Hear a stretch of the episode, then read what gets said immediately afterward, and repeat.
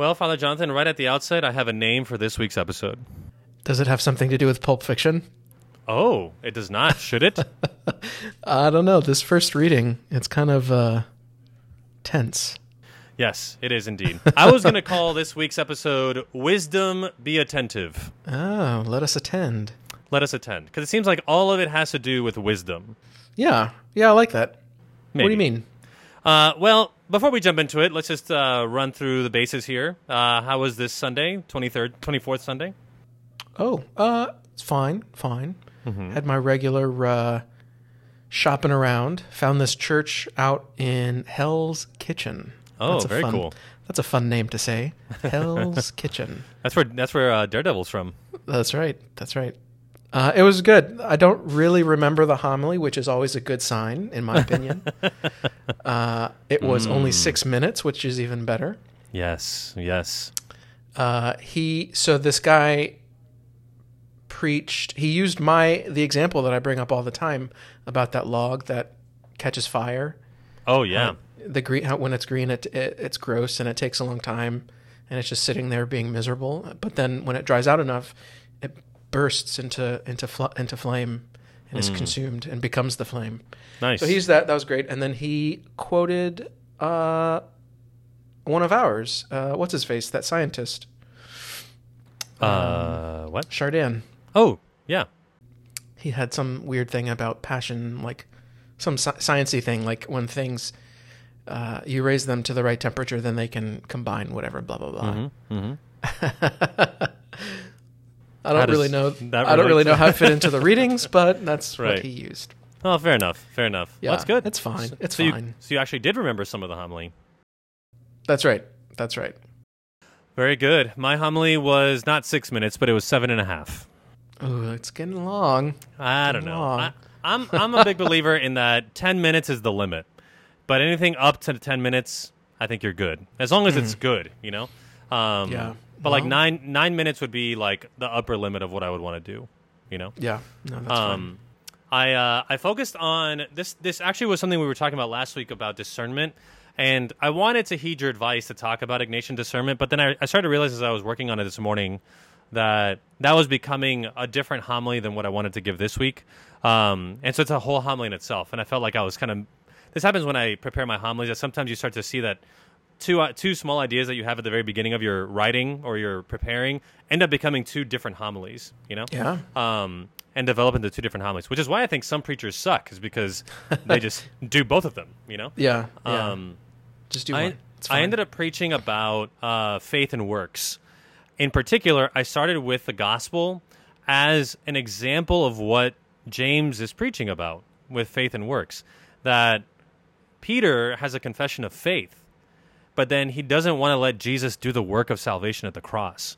And there's there's a limitation saying that you know no my declaration of faith is enough, but I don't want to accompany you carrying my cross to Calvary. But that's the work that needs to happen as a confirmation of your faith. You know, um, so I connected the two readings that way and just sort of exhorted people to not be hypocrites uh, about you know we we're sitting here proclaiming our faith and then we go outside and what do we do? You know, do we live our faith in any sort of way that has coherence with what we've proclaimed? You know, um, thought that was good. I thought it was fine. You know, Yeah, no, I like that. I like that, and it seems to flow in quite well with what we've got this week. Uh, I mean, we're keeping we're keeping on with with uh, this letter from Saint James, yeah, uh, and I was really struck with this the very last sentence.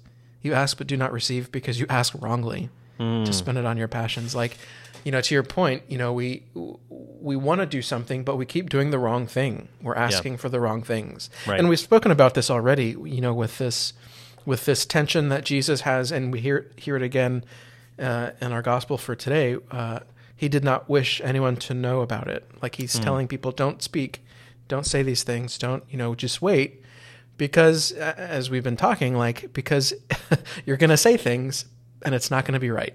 right, right, right, right. and it's right. not just that it's not going to be right, but it's going to be counterproductive because you're you're going to think that you know what you need and how to be filled, Mhm, uh, when what you actually need is my body and my blood. Yeah, yeah, totally. Um, so this this gospel picks up right after what we had this week, um, maybe a few verses later, but it's it's another declaration of the passion. You know, so Mark at this point is talking of the passion very openly. You know, um, and so he has already told them to carry their cross, and now they're arguing about who's the greatest. You know, so there's there's kind of an interesting con- continuation there that Jesus has made it very clear that you know if you want to follow me, you got to carry your cross, and now they're arguing amongst themselves about who's the greatest.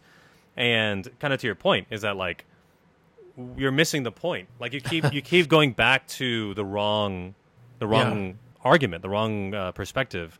Um, and from that, you want to you know evangelize or preach the gospel, but you're going to speak the wrong message.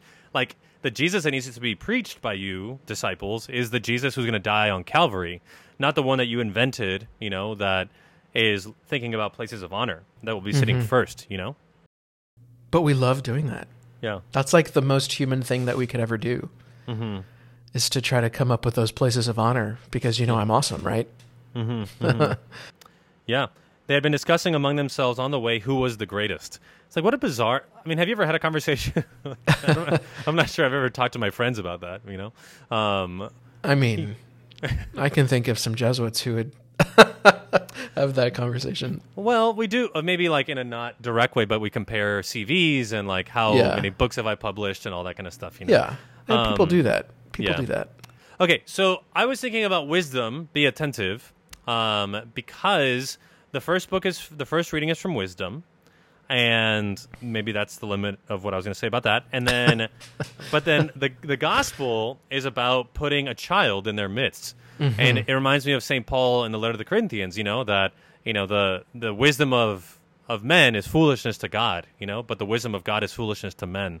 And Yeah. that for God, the wisest among us, and he says this elsewhere in the Gospels, you know, has been re- revealed to the little ones. And so there's something important about him putting a child in the midst of them as being the one who is emblematic of wisdom, um, the one who actually can inherit the kingdom.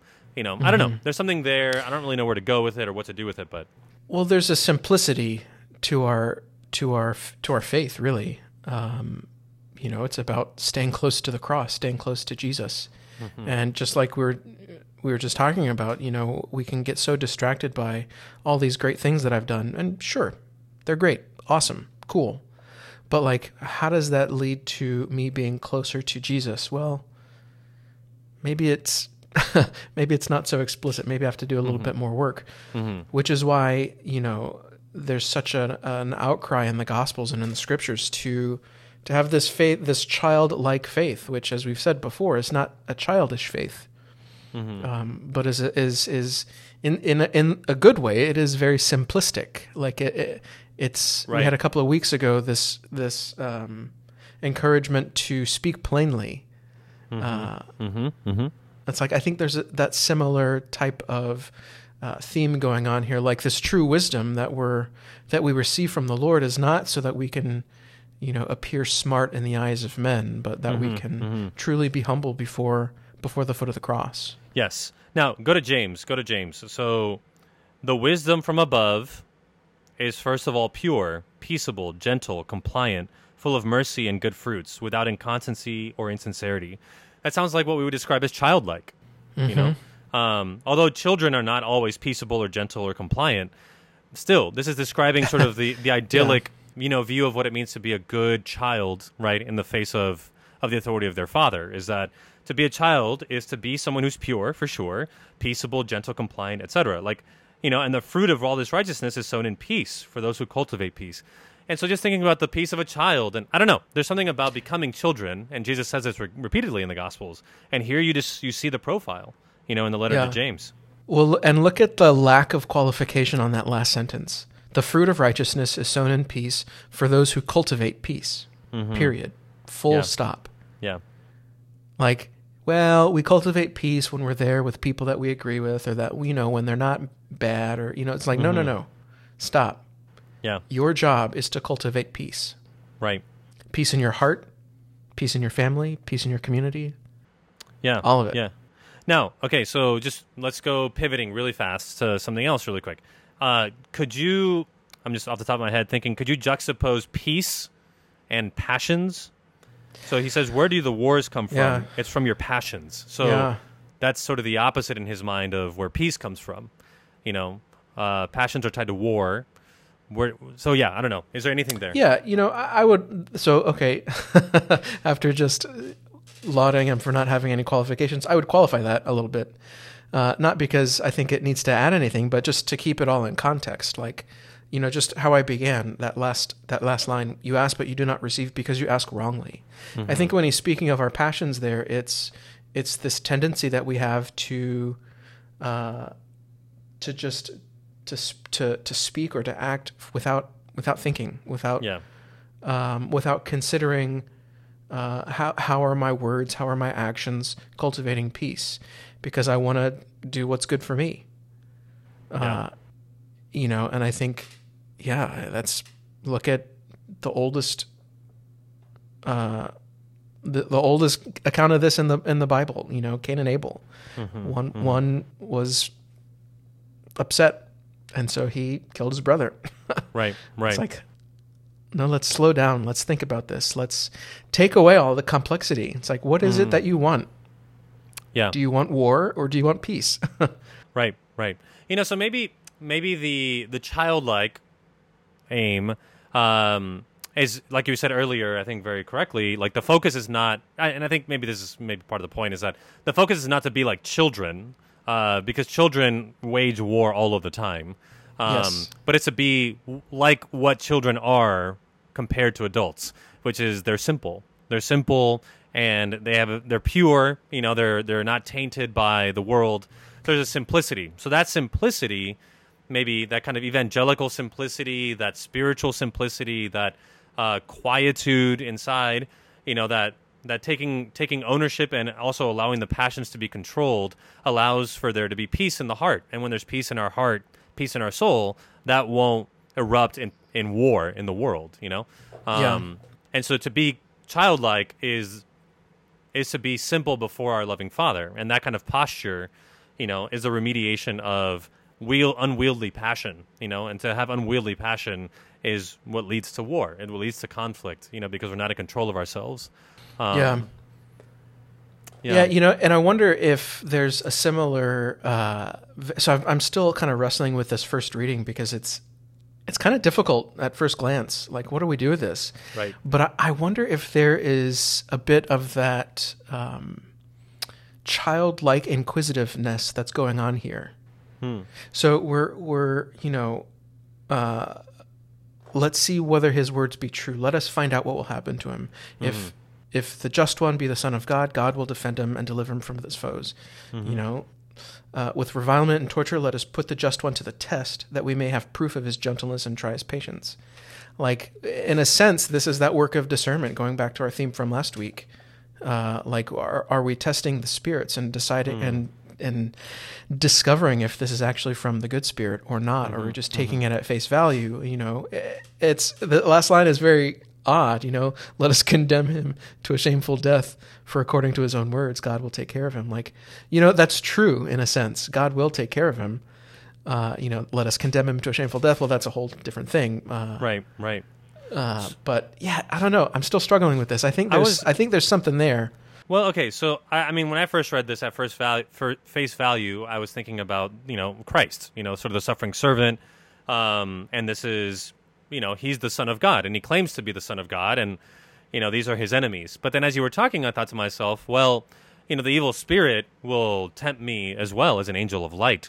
And so if he's tempting me as an angel of light, you know, in disguise, appearing to yeah. me as one who is born from above, well, he may also be claiming to be more than he is, perhaps even claiming to be the son of God. And so how do I test the spirits, you know? Um, that's an interesting twist. I, I, hadn't been thinking about that because I just assumed this sounded a lot like the Suffering Servant song, you know, um, yeah. that I gave over my my cheeks, you know, to to striking and to the plucking of my beard. But no, like if this is also wisdom, wisdom is also not allowing myself to be swayed by anybody who just speaks with authority from on high, because that would be perhaps a little bit naive to let myself be swayed by anybody who claims to be from from God. Um, yeah, so yeah, it's interesting though. But like, also keep in mind, and I completely missed this. the very first line, the, the wicked, wicked, say. say. well, there you go. now, but but still, I, I mean, I wonder, I wonder about that. Like, is there something there, even though this is what the wicked says? You know, is okay. So obviously, there's going to be like this agere contra, like we're learning what not to say by you know considering the source, as my mom would say. Yeah. Uh, but but you know even even the evil spirit works through partial truths. yeah. Yeah. Fair enough. Fair enough. Uh, yeah, and so I wonder. It's, this is a weird thing to to have a, a reading over what the wicked say. Yeah. So okay, so maybe just going back to the theme of wisdom briefly, uh, you know, with childlike wisdom. Maybe that's part of it. Uh, yeah. So Knowing the arguments of our enemies. that's good. That's good. I was gonna go a different angle, but I th- I like that. You know, so I think that you could highlight that as sort of an angle is how does the enemy speak, and you can go back to that discernment theme you were mentioning from last week.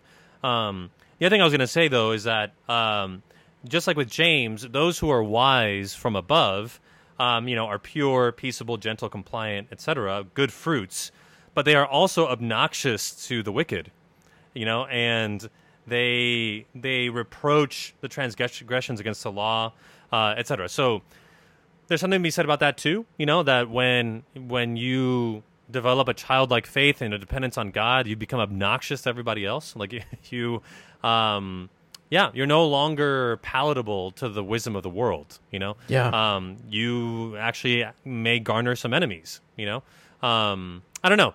I don't know. I, I'm I'm I'm trying to see where this is going, but I can't really. the three the three readings don't really fit well to me in a Yeah. clear pattern. You know. Yeah, you know, I think yeah, I think this is I think it does fit with this passion reading. The more I, the more I think about it and the more I sit with it, the more I actually understand what's going on in this first reading.